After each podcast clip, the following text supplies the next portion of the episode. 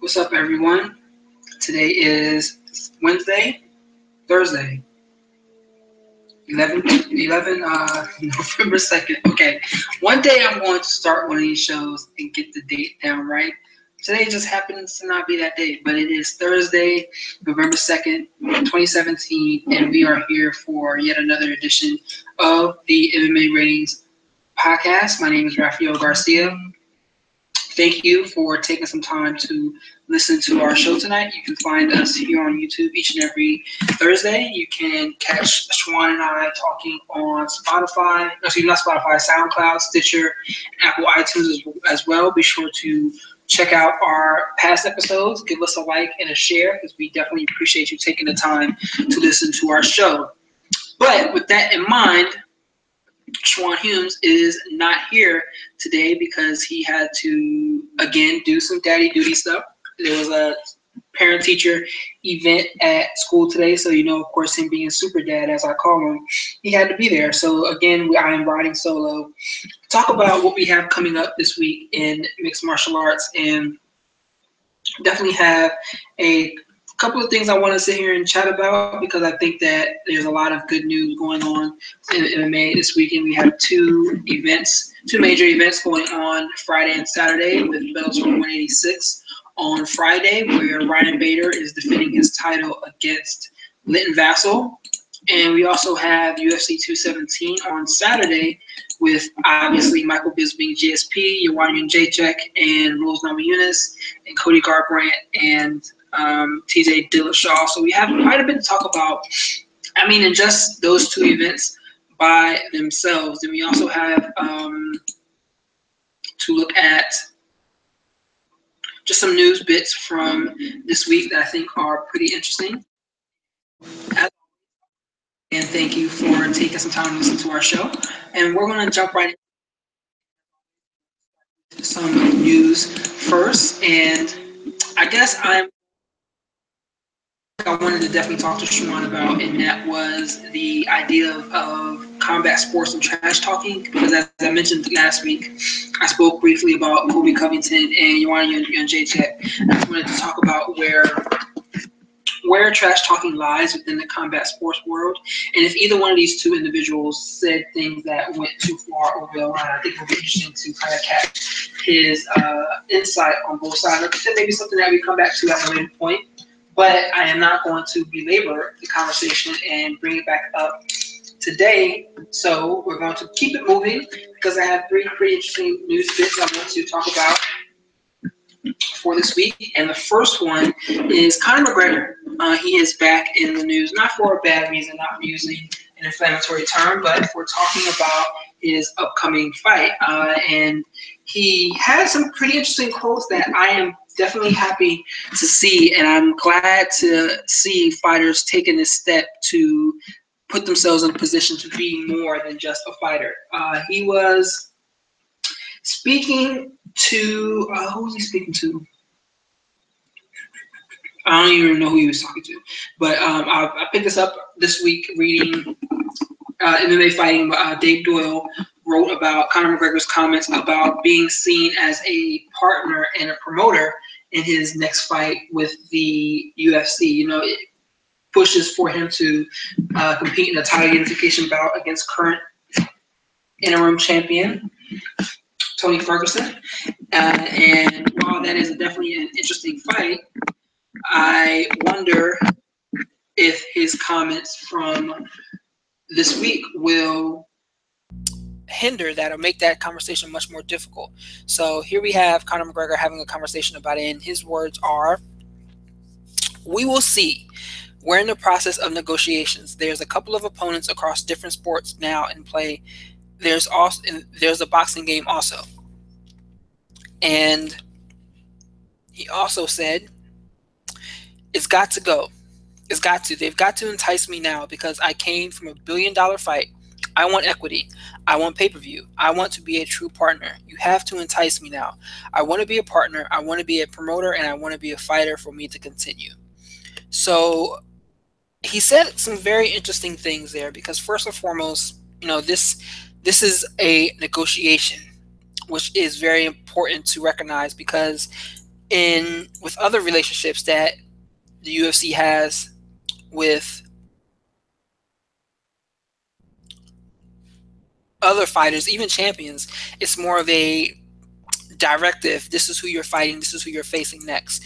But they can't do that with Conor. He's shown he has the ability to play that game and to kind of leverage against the UFC, which he has successfully done in the past. I mean, hell, he almost forced their hand into creating the fight against Floyd Mayweather. And, and even though everyone kind of had an idea of how that was going to go down, fight still happened. He still willed it into existence. So to hear him talk about wanting to be recognized as an actual promoter and not just any other fighter on the roster, it's it's a positive step in the right direction. I mean, like, as I mentioned, heading into the, the Mayweather fight, it's eerily similar to a lot of the things that Mayweather did when he was back with Top Rank and Bob Arum years ago. So here it is now that McGregor's flat out saying that he wants to be seen as a partner. He wants to be seen as a true promoter. Well, I haven't seen any responses from the UFC quite yet, and I think that that is important that they that that they are more calculated with whatever their response may be.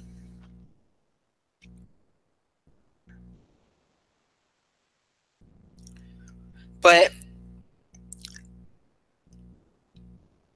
I've long said that McGregor is really the linchpin in the fight for fighters to take back more of their rights, to take back more of their power within the sport. He's really been he really is the linchpin in um, in that fight, especially now that Ronda Rousey is no longer available. It's, it's definitely wherever Conor throws his weight has the mo has the better leverage in the conversation. So I am not sure how the UFC will respond to this. I mean, other fighters have tried to go this co-promoter route with the promotion. We all remember the situation with Fedor Emelianenko when he was originally pinned to fight Randy Couture. This was this was years ago. This is back in almost a decade ago. But the um, M1 wanted to have some co-promoting stake in the game, and UFC basically put their foot in the sand and said that we're not co-promoting. We're not co-promoting, and that's where that, that stands. Well, you've seen that change. Um, they co-promoted the fight against the, the Mayweather fight. They kind of did that last minute because originally it was just Mayweather Promotions that were leading the charge, but they did um, they did get a co-promoter license to work with that with that situation. So with new leadership within uh, the UFC in place, and I mean ownership within the WME IMG group, they're clearly looking for new ways to expand, new ways to tap into their um, tap into revenue options. We're going to talk about the rumor about Zuffa Boxing as well, which I think is going to be the next conversation point here.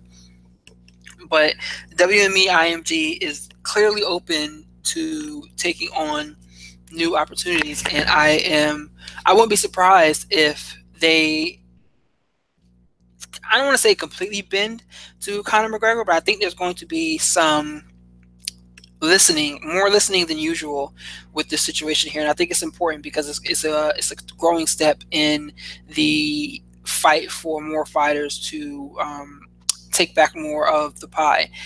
Do I think it's going to be easy? No. Do I think we're going to see it happen quickly? I also know. But I, as I mentioned, I'm also just glad to see that Conor McGregor is drawing the line in the sand and he's making these statements, saying what he wants and putting it all out there. He wants to be a co-promoter, and I'm totally behind that. I am totally behind someone stepping up and saying we want more of the pie and I'm looking forward to seeing what happens from this situation, what grows out of this conversation, because it's going to be, it's definitely going to be a, a, a fight there. I mean, it's clear that McGregor is the star in not only the division but in, in, in the sport. Ferguson Ferguson is a great athlete and he is a great fighter. I think he'll be a great champion. I mean, he's done things in the lightweight division that have never, ever, ever been done before. He's on a historical run. But as rappers used to say, he doesn't move units. Will he cause millions of people to do turn in, tune in, and watch whoever he fights next? I doubt it. Will he cause headlines to be grabbed across across ESPN, across uh, different um, across different channels? I doubt it. Um, he he isn't. No one is really the draw that Conor McGregor is right now. So they have that going against them. But here it is. You know. Um, no, no. So anyway, I, I, will, I, just saw something pretty interesting reference to Cody Garbrandt, TJ, TJ Dillashaw, but I definitely am pleased to see Conor McGregor take this stance and have this uh, conversation. And I'm looking forward to seeing how the UFC responds. I'm looking forward to seeing if this hinders the uh, growing fight development between him and uh, Ferguson or whoever is next. I, I, really think that Ferguson is next. There's been a lot of talks of, of, about that. And it'll be there's I mean clearly there's Nate Diaz. That's the conversation point out there. There's um who else? There's Nate Diaz. There's Khabib Nurmagomedov, which I doubt happens because Khabib's been out for so long. Uh, even Paulie Mal- Mal- uh, Paulie Malignaggi was out there for a second, and I'm so glad that that conversation has kind of died down because I don't want to see anything happen with that. I, that's just you know that's something that no one wants to see. Like we talked about how no one wanted to really see Conor McGregor fight Floyd Mayweather. I can will go on record and say no one wants to see McGregor fight Paulie more than they want to see him fight Tony or even Nate Diaz or another top contender in the lightweight division. My personal preference, man, I would love to see him fight just Justin Gaethje, but we know he's tied up with Eddie Alvarez right now, and hopefully, you know, maybe we'll get that fight at some point in time in the future. The lightweight division is very deep, and there's also going, there's always going to be a wealth of interesting fights there. So we'll see what happens, but I think there's a lot to look forward to when it comes. Um, when it comes to what's next for Conor McGregor, and this makes the story much more interesting. So, the next news piece I wanted to touch on is let's see, let me look at my agenda again. Dana White and his continued conversation about John Jones. But and uh, man, I've I've spoken to Sean about this in the past, and it just it never sits well with me to see um, how Dana consistently talks about John and the way he talk he talks about him in such a demeaning fashion. Now I understand this has been brought on by John Jones himself. He is not a martyr in any shape or form. He is not someone who has been made out to be the bad guy. He has effed up time and time again. He continues to do so, and it's almost like he I don't want to say doesn't care, but he doesn't know how to fix the situation. I mean, this every time you turn around, well, not every time you turn around, we know the situation he's situations he's been through with the first car accident he was in, with the failed drug test, with being um, with with uh, the hit and run the pregnant woman that he was in, going back to grab his weed. We've seen so many different situations with John Jones, and it's just it's unfortunate that he can't stay on the right side, not the right side of the law, for lack of a better term, but just stay out of trouble. And Dana White was on the Jim Rome show, and he was asked about the former champion. And Dana White basically didn't pull any punches. He said what he felt like saying, and his quote was, I don't know. He's just not about the money type guy. He's really not that kind of guy. I just think that John Jones likes to party he's a guy that likes to go out and have fun and do whatever it is that he does. And I think the money and the fame made it a thousand times worse. This guy couldn't control himself and he completely go off and he would completely go off the deep end. I'm not sitting here acting like Mr. Holier than now. We've all gone and had fun and probably partied a little too too much here and there. But he consistently, consistently kept doing it. Even when he would completely fuck up, he would pull himself together and come out and completely fuck up again. Even this last time, when he came back, fans forgave and he was the most popular fighter and everybody wanted to see this guy succeed. And he did it again. It's just unbelievable. Then he said, um, the biggest piece of it is that he called John Jones unfixable. That's like that's the key term, unfixable. And this is the quote. Even worse than that, this guy was looking at jail time. The judge gave him another shot and this guy was looking at some serious jail time and had a lot of bad stuff, and that still didn't wake him up. If that's not a wake up call, you're unfixable. And you know, I it's hard to argue that. It's really hard to argue everything that Dana White just said there because this is a this is a this is a, this is I mean this is not wrong. Here it is. We're we're waiting to see what type of punishment USADA gives Jones for his um drug t- his his drug failure after what was that UFC whatever event that was this earlier this year UFC 214. And everyone is aware that whatever he gets, whether it be two, four years, he's losing the prime of of his um his athletic prime on for an extended period of time. You've seen that. And now it is, here it is, he's about to be gone again. Now, there's not, that doesn't mean that he can't come back to the sport when his time is served and go right back to being the champion that he is now because he's that much better than everyone else and, and the fight game will kind of have changed since then. That doesn't mean that he won't be able to do that, but it's going to be that much harder for that to happen that much harder. And then on top of that, you have to ask whether or not the UFC wants to put that trust in him to do that. Because how many more chances does he have to give them? Or how many more chances does, he have with that organization because it just doesn't seem like he makes the right decision when faith is being put on him.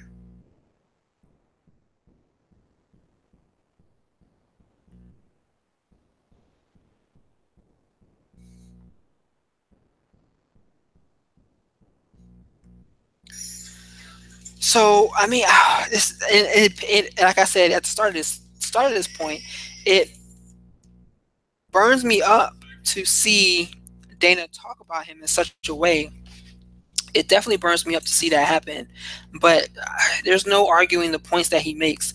There's no arguing the fact that Jones does consistently get out of hand. That he he has shown a penchant to get and stay in, in trouble. And it almost, and I to say it's not he doesn't get it, but at what point do you just shrug and just kind of say, you know, enough is enough? And I think back to right before the night he won the, the title when he was in, or the day of when he stopped that mugging and helped that woman. I mean, like he had the sports world at his feet. And it's funny because in this morning report on MMA fighting, it mentions that that John Jones would be a great 30 for 30 story. Um, and I mean, I think that that's totally right. I mean, the, the one, the Ric Flair story comes out next week. I can't wait to watch it.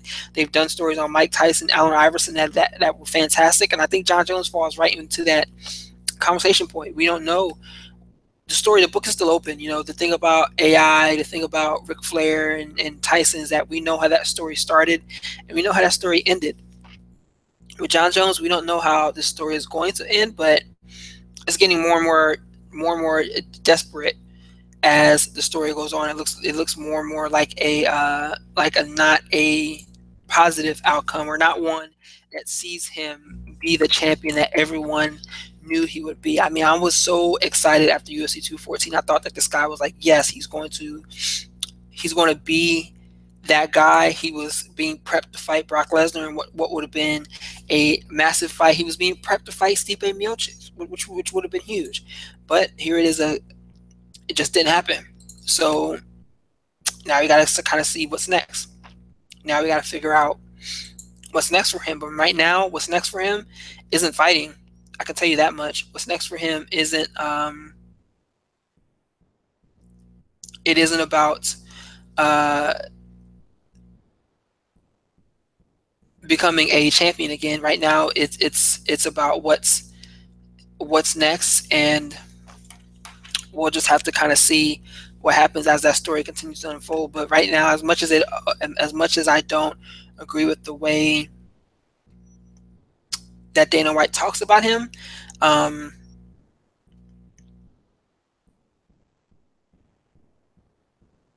I can definitely see how it how he continues to say what he says and I mean just be able to get away with it and not get away with it but definitely be okay with it. That is definitely um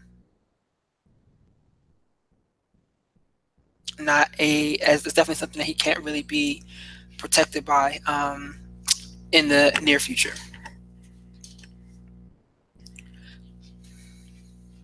So let's continue on going from there. And the next news bit I wanted to look at, let me see, I lost my, lost my track. Another Dana White piece was about the move into boxing. And, you know, um, I don't know really how I feel about this. I haven't really listened to a lot of conversation about it. I and I, as I've always said, you know, it's always good to kind of diversify a portfolio. I don't think that's a bad thing at all. Um, we'll see we'll see what happens in the future with this but I, I don't know i don't know if this right really surprises me a whole lot. Uh, remember dana started as a um, as a fight promoter. So it, it shouldn't really be too surprising that this is something that he wants to do again, or is this is an opportunity for the UFC to kind of leverage their name brand and Zuffa to leverage their name brand to continue to increase revenue?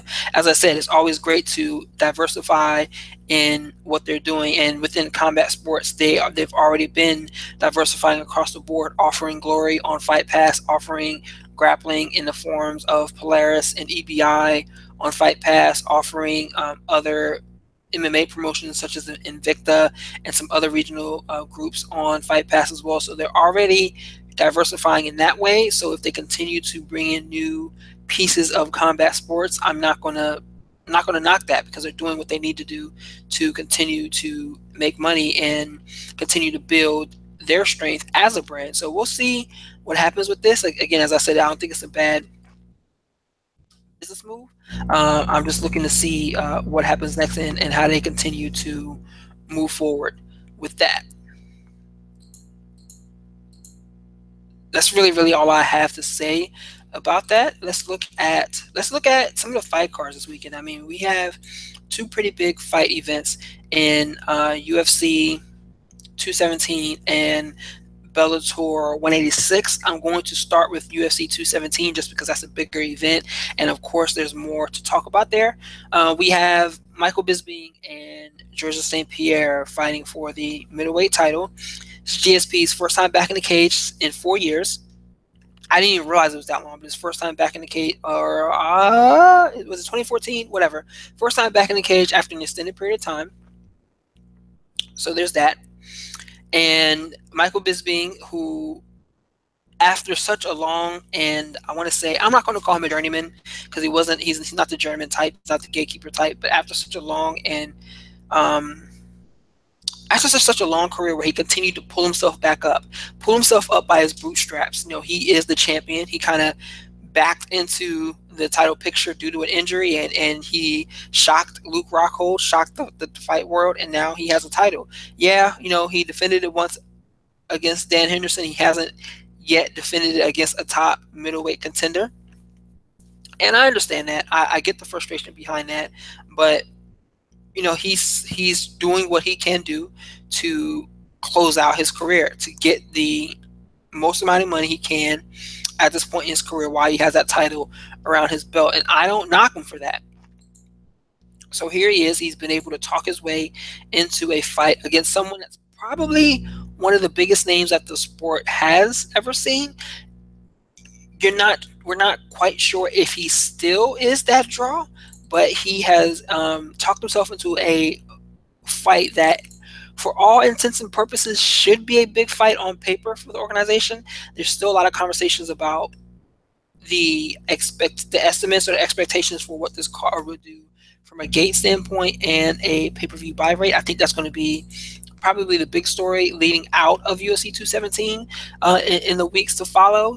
But I mean, in, in all extents and purposes, we're going to treat this as a big fight because it's going on in Madison Square Garden. It features two former or two uh, future Hall of Famers, and there's three title fights on the card. And this is clearly the main event. It's not my most intriguing fight, but it's the main event of the evening. And it's a fight that people are looking forward to seeing. So, yeah, I, I look at this fight and, I, and I'm on. I'm going to pick my pick, actually, my personal pick, is going to go with Michael Bisping just because I think that he has the ability to deter. Um, he has the ability to deter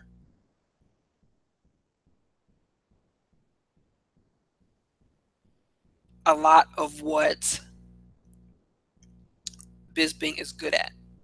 And what I mean by that is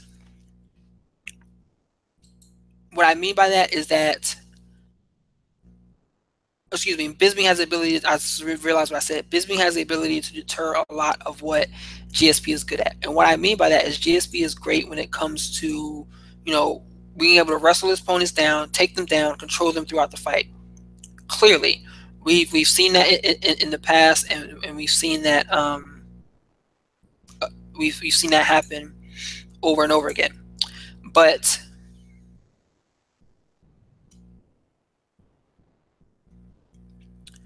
The question is whether or not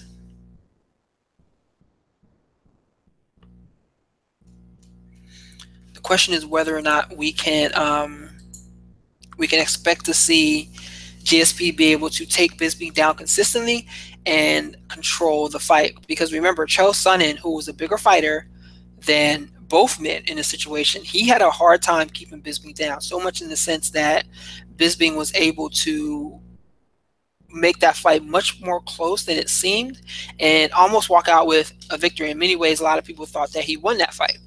So if Bisping is, is oh, excuse me, if GSP is expecting to get in there and, and dirty to fight up and, and score takedown after takedown, you have to wonder if he's going to be able to do that.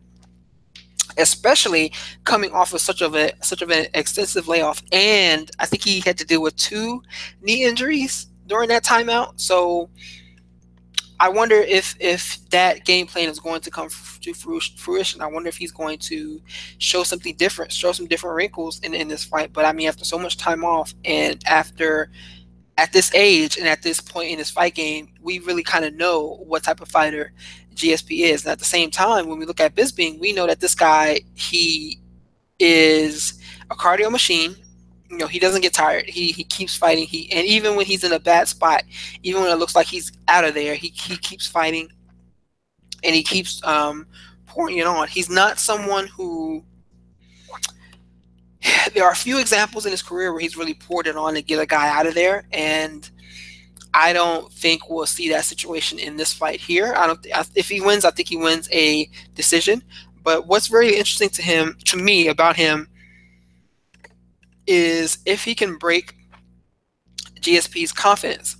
What I've what we've seen in the past from GSP is that if his his confident people can take shake his confidence. We've seen it time and time again.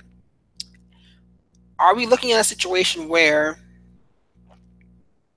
if GSP does not get the takedowns, does not get them quickly, get them fast enough, and get them consistently enough, will his um will his uh, what's the word? Will his confidence be shaken, and will he find himself? Um,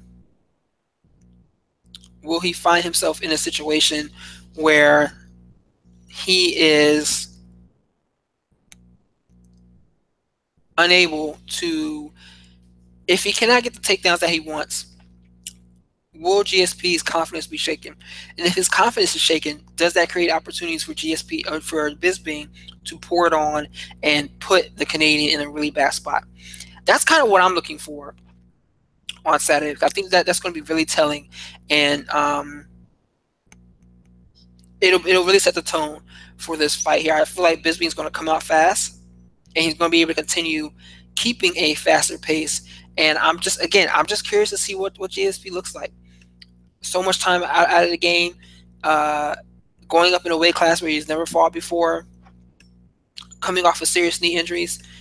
He, all these things, if this was anybody else, people would be picking against them left and right. If this was Frankie Edgar coming out, of this situation fighting um, Max Holloway, people would be picking picking Max, Max Holloway. If this was Nate Diaz coming back to fight Conor McGregor, people would be picking Conor McGregor. Like any other situation, people will be picking uh, against the man in that matter. But it seems like GSP isn't isn't um seen it in the same regard, and he isn't uh, he's he's remembered differently. So we'll see what happens, and especially when it comes to the the memory part.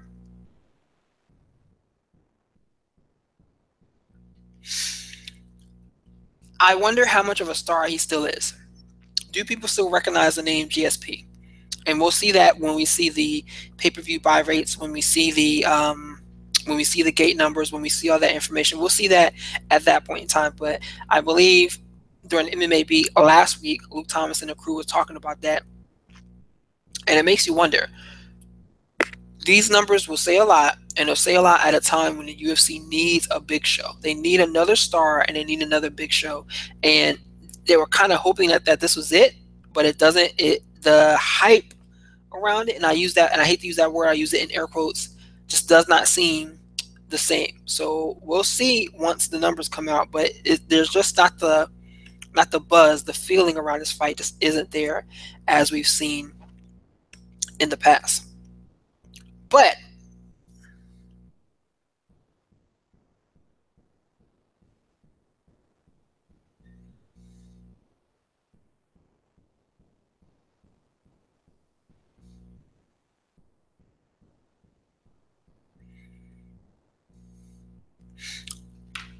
that doesn't mean there aren't great fights on, on, this card.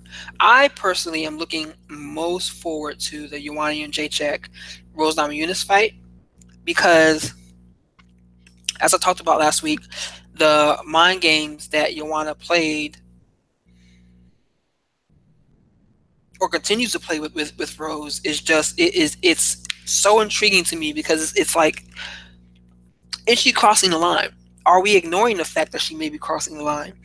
Did you see at the um today at the weigh-in or not not today at the weigh-ins, but today she basically put her fist on Rose's face. I mean, they're not supposed to be they're not supposed to be able to at least Dana White was standing in between them trying to keep them apart, but her her fist was clearly in Rose's nose and in her mouth. And Rose, again, to her credit, she doesn't flinch. She's like a machine. She just stands there and she's like, whew, like it's almost chilling to watch to watch these scenes and to see some of these pictures. But this fight really interests me from a technicality standpoint because I but I mean I just don't see I don't see how Rose can pull it out. She has never been that great of a wrestler. So you wonder like how is she going to get the fight to the ground? She's definitely a the better grappler. She has the submission abilities that will I mean halt most of the women in the division, but Joanna has already dealt with a high level technical black belt grappler in Claudia Gadelha, handled her twice. And the thing about Gadelha is that her gas tank wasn't there, but even in the fight, the early in the two fights that they had together, Gadelha was getting takedowns, being the stronger fighter, and was unable to do much with them other than hold position. Um, she looked much better in the second fight, at least early in the second fight, than she did in the first. But still, how, how does that translate to Rose when it comes to getting this fight down to the floor? So I think that's the first intriguing question that I want to see answered come Saturday. And even then, after that, it's let's say you get the fight to the ground. How do you keep her there? We saw Jessica Andrade lifting Joanna up, tossing her around, taking her down time and time and time and time again. And you know, Jacek is excellent at getting uh, getting underhooks, getting her hips away, and getting back to her feet. I mean, there's so many different examples. I can't think of one.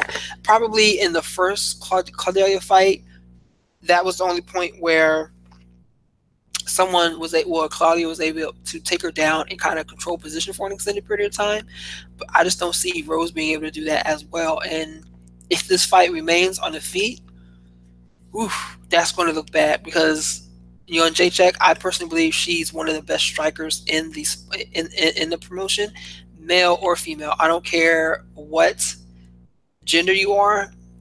Joanna Jędrzejczyk is probably one of the, probably one of the best strikers in the uh, sport right now, and I love watching her her um, her work. There was a gift going around earlier this week from the Andrade fight where she's peppering Andrade's body and comes over top with a with with a hook that rocked the hell out of out of Andrade, but it's almost like she didn't even see it coming just because the way she was pressing forward and um you know, Jacek was peppering her body so perfectly. Man, her technique is amazing.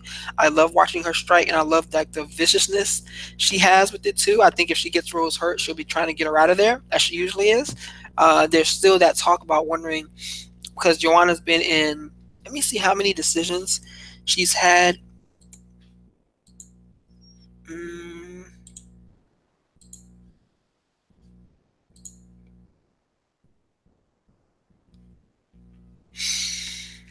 Let's see. Let's see. Since winning the title at UFC 185 She's had five defenses. The last four have gone to decision, which says a lot. Um, she she got Jessica Penne out of there in, in the third round, so it's almost as if it's that she's not landing much with power, but she's just overwhelming people and just, like I don't want to say death by a thousand cuts, maybe more like death by a thousand stabs because um, she definitely puts the beast to brakes off of of people uh, when they get into the cage with her. But I am looking forward to this fight there.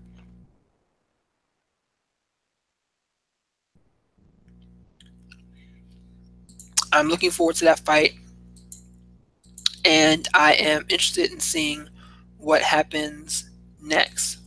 Uh, the third fight, and this is the co-main event, Cody Garbrandt and TJ Dillashaw. So what I was saying earlier in the show is that it seems like Cody Garbrandt has leaked that video of the famed, and I use famed in air quotes, sparring match between the two.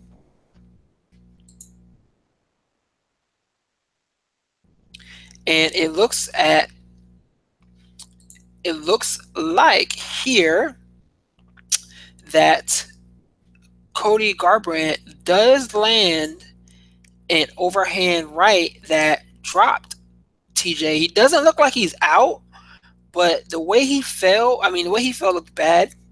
Definitely looked bad. Um, man, like we've seen guy, we've seen refs run in to stop fights for the way TJ fell. So I, whew, I don't know if this is real or not. Uh, I, you can tell that that's definitely TJ from, from his stance and the way he's throwing punches. But oh man, it's this this looks funny. It, it looks interesting. And while this while this uh, rivalry isn't amazing per se, while it's not everything that we all i mean I, I, know people are definitely tired of talking about it tired of, of looking at it and hearing about it while that's one thing uh, this is definitely going to be an intriguing technical fight. I don't think like when I when you look at the look at the main event and you look at the way that that fight is being booked, they th- those two guys don't hate each other. GSP may be getting flicked off, um, and Bisping may be talking a whole bunch of shit like he normally does, but you know those two guys. At the end of the day, I guarantee you they don't hate each other the way that that's being presented. Dillashaw and Garbrandt hate each other, and we're gonna see like this. I, I think it ends up. I think it's gonna end up being a, a close, tough fight between the two. And I'm just looking forward to seeing the action. I'm looking forward to seeing who comes out on top. My pick. Oh, do I have a pick for this one? I was talking to Adam Martin, who also writes for MMA Ratings, and he was picking uh, TJ Dillashaw to win this bout. I'm going to pick Cody. I'm going to pick Cody for the fact that I think that Cody's going to show the same type of technique and the same type of abilities that he used to beat Dominick Cruz in this fight against TJ Dillashaw. I think the wrestling the wrestling aspect of it may be a little bit different, but I'm going to I'm going to go ahead and put my hat on picking uh, TJ Dillashaw for this fight. Oh, excuse me, picking Cody Garbrandt by unanimous decision in the co-main event. There are also other fights that are well worth your attention on Saturday. Jorge Masvidal and Stephen Thompson cannot wait for this fight here. I'm hoping that Jorge gets a win here. I was actually thinking about this other day because the welterweight division is in need of another top contender. And while Colby Covington has talked himself into an interesting position. I don't think he is the next man to get the shot. Um, Rafael dos Anjos is also there in consideration. There's also talks about giving Robbie Lawler a rematch if he if he um I don't know who Lawler set the fight. Let me look real quick. Uh, because I believe it might be RDA. No, I feel like I heard rumors about RDA and, and Lawler being booked for a fight, but um, I what I would like to see is I would like to see. Uh, I'm hoping, and I'm hoping in, in air quotes, that we get a Masvidal victory because I would love to see him face Tyron Woodley. I think he's someone aggressive. I think he's someone that's aggressive enough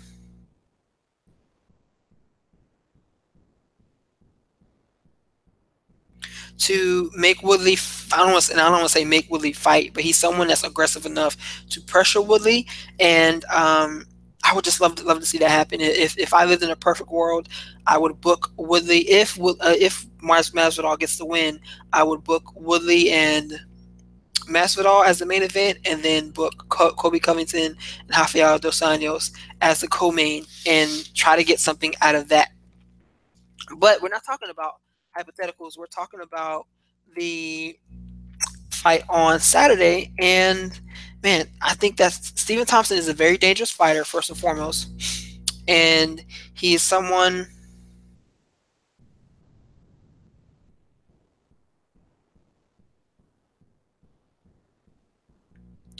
He's someone that um, is, is. He's going to really he, he he remains dangerous, and I'm interested in seeing what he looks like too after those two Woodley fights and how he fights coming back. Um, we'll see what happens. I, am not. I, don't think he's at, at that point where he's taking damage, and we're going to see a decline in him. But he definitely took some damage in both of those fights, and I don't think he's going to get out of this Masvidal fight without taking any damage. At well, Masvidal is very technical. He isn't as aggressive as he should be a lot of the times. That's basically I will always point back to the Al Iaquinta fight, but he is. I think he knows what's at stake here, and I think he is going to come with the game plan to win and win big uh, on Saturday. And, and Thompson is a highly skilled um, technical counter fighter. So if Masvidal comes in reckless, he can expect to eat one um, from a variety of angles and a variety of, of, attacks. So he has to be dangerous about that. But uh, I think that from a technical standpoint, I'm looking forward to seeing seeing this fight because both men are very dangerous and both men pose uh, contrasting contrasting dangers to one another. So that bout in, in and of itself is very interesting to me. In some regard, some ways, I wish it was five rounds because I would love to see those two guys go at it for a full 25 minutes and um, fight for something on, on the line. We have Johnny Hendricks versus Paulo uh, uh, Borrachinha. That's who he's fighting. And, I mean, we're gonna see what Hendricks look like. He looks like he, he hasn't looked. What's his what? What kind of run is he on? He's four and six in his last 10 4 and 6 he was TKO'd by Tim Boetsch he defeated Hector Lombard then lost to Neil Magny Kevin Gastelum and Stephen Thompson. Three fights in a row. So yeah. Well um we'll see what he really looks like. He's moved to uh Winkeljohn and he's moved down there and he, he had an interesting statement there uh, the other day that if he's there for a year, that no one beats him going forward. I mean, he's 34 years old. He doesn't look like he's in.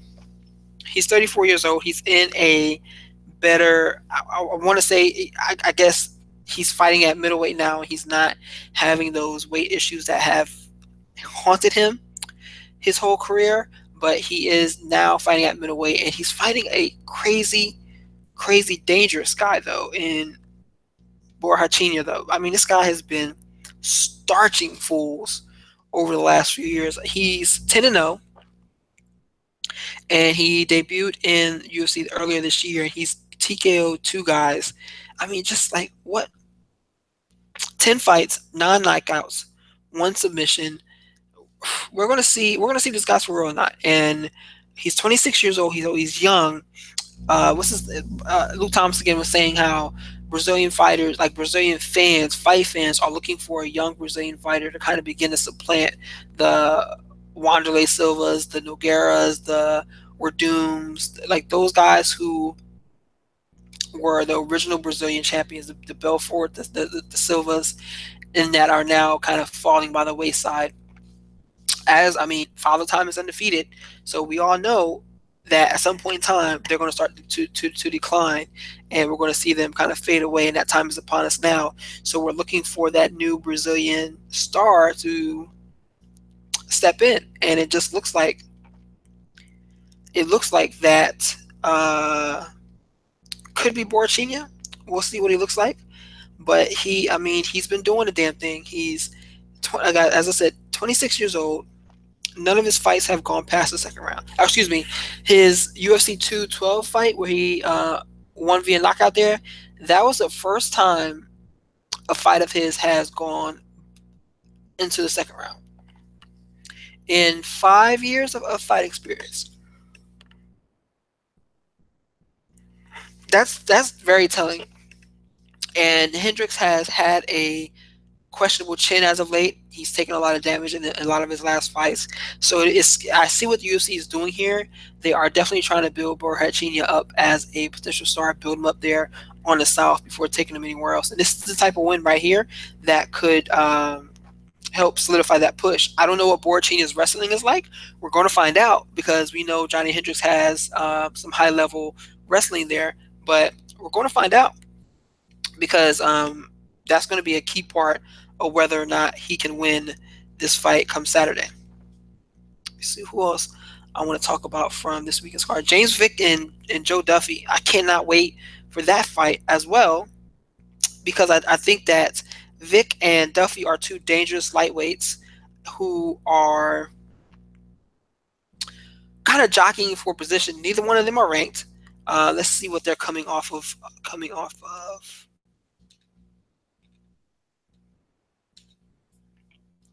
That's just how deep the lightweight division uh, is right now. James Vick is 11 and one,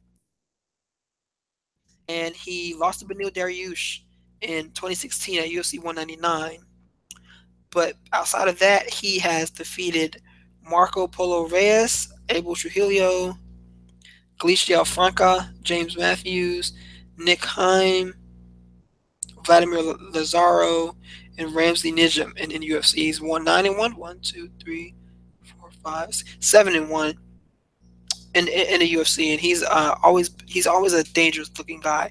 So and I've I've been very in, intrigued with seeing him compete, but he is not ranked, and neither is Joe Duffy. Obviously, Joe Duffy has to deal with being the claim to fame of being the uh, la- he was the last guy to beat Conor McGregor before Nate Diaz did. And since joining UFC, he's defeated uh, Jake Lindsey, Ivan Jorge, Mitch Clarke, and Reza Madadi. He fell to Dustin Poirier back at UFC 195, and he just looked really off in that fight there. But the uh, organization saw some value in him, and they re-signed him to a deal last year to keep him uh, uh keep him away from Bellator, which is where I think he was leaning towards going back then. But this is a fight that I'm looking forward to seeing as well too, because as I, as I mentioned, neither one of these guys are ranked, and this fight has a lot of value to that that division.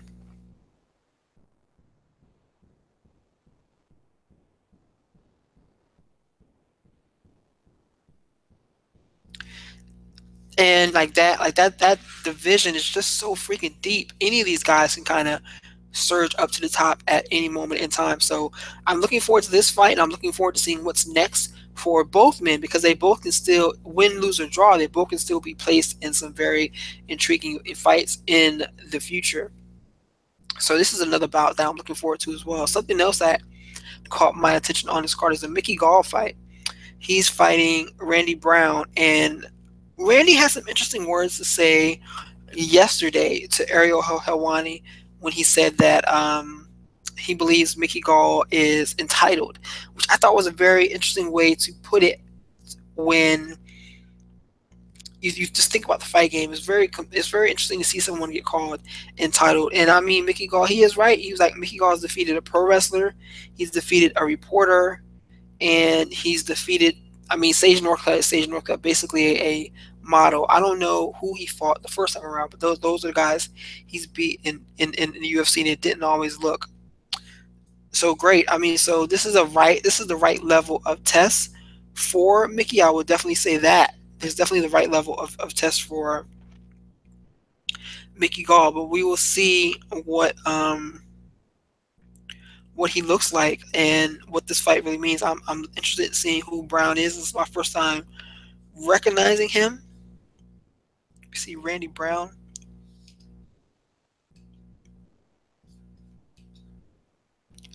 He's 27. 9 and 2 from Jamaica. Uh, he is he's 3 and 2 in the UFC. He was undefeated when he came to the UFC, but he's 3 and 2 now.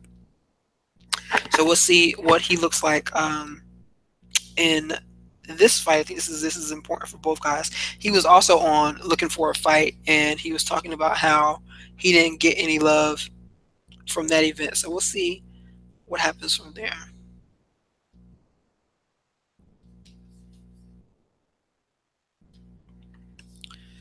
I really think that's all that I wanted to talk about from this card. Nothing else really kind of stood out for me across the board. But this is def- that was definitely a fight I wanted to talk about. We also have Bellator 186 on Saturday night. I mean, you know, the big piece of that is Ryan Bader defending his light heavyweight title against Linton Vassell, and I'm, I mean, I'm still happy for for Ryan. You know, he had his struggles in the UFC. He was always in the top of, of the division, or near the top five to seven range the whole time, and he always gave people, uh, for the most part, he gave people.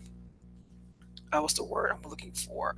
He wasn't a cakewalk, but I mean, he still had his issues as well. So it's, it's I'm glad to see him getting his success in Bellator and being able to fight. Still fights some relatively big names. He's facing Linton Vassell. I'm not sure. Linton Vassell just had a big win over Liam McGeary as well. So I'll probably keep an eye out for that fight and definitely uh, have some intrigue there. Uh, Macfarlane and what's her name? Lima McFarland. I think that's how you say her first name. Uh, close this. Yes, Ilima-Lei Macfarlane is fighting Emily Ducote. Macfarlane is definitely is the woman who is probably most famous for the soccer mom fight against Katie Castro from Xplode years ago. But she won that fight, was brought over to Bellator, and she's been doing the thing there. She fought Emily two years ago.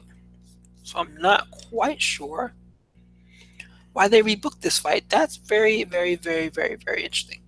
But um, they're rebooking this fight and that was a fight that Ilima-Lei won via decision against three rounds, three round decision there. So we'll see what happens here. Um, this is a pretty compelling fight to me. On that basis alone, I, I see why people would pick Ilima-Lei over um, Emily uh, Ducote. But I mean, it, is someone who I've kind of been watching. Um, she's an interesting prospect, and Bellator is steadily trying to build their women's divisions. And you know that we definitely have a penchant for keeping a close eye on women's um, women's MMA here. So uh, that's a, it's a fight. it's a fight that I'm I'm also watching and plan on uh, keeping an an eye on. So what's next? What else I want to talk about? I think that's really it. Yeah, I'm not really kind of looking at. I think Ed Ruth is fighting as well, which is you know I'm always a big fan of the wrestlers turned. Yes, he's fighting Chris Dempsey. Zach Freeman is fighting Saad Awad. I think that's an interesting fight there as well too. I'll, I'll probably be keeping an eye out on that fight, but that's really kind of all I'm looking forward to from Bellator 186. It's still you know it's Friday night MMA. I will actually be at Fight to Win Pro where Gilbert Burns, and um, Gilbert Burns will be facing off against DJ DJ Jackson in what is a very interesting fight there. Interesting matchup that I'm looking forward to watching. I'll be there covering it for Bloody Elbow all night Friday because they have 30 matches set up. So there's that. But um, yeah, you know, just looking forward to watching that. Looking forward to seeing what's next there. And I mean, that kind of helps me segue into what else I'm working on for the promotion or for, uh, I guess, the industry as a whole. And uh, I just put up a piece about the depth of the welterweight division at for MMAratings.net. So I will gladly be sharing that around after tonight's show. So be sure to watch that content and check it all out. Um, and let's keep an eye out on my other work. You always can follow me at R Garcia underscore sports. Schwan will be back with us next week. You can catch him at the Black Jordan Breen. And be sure to check out his work on MMA ratings as well. Adam Martin, too. He's uh, our trusted colleague. Be sure to catch all of his work on MMA ratings and everywhere else that we cover. Um, again, I want to say thank you for taking the time to listen to tonight's show. I really appreciate you doing so. You can catch us here on YouTube, like us on SoundCloud and Stitcher as well, and iTunes. Like and share our content. Definitely click the stars on those platforms. Let people know that you like our work, so we can keep doing it. And you know, we're coming to a close end of 2017. Um, I have some pretty big goals for the promotion for the promotion for the show next year that I plan on really facilitating. So yeah, this has been um, another good night. Today is Thursday, November 2nd. Be sure to be back on Thursday, November 9th to continue talking about MMA. Thank you, everyone, and have a great and fantastic night.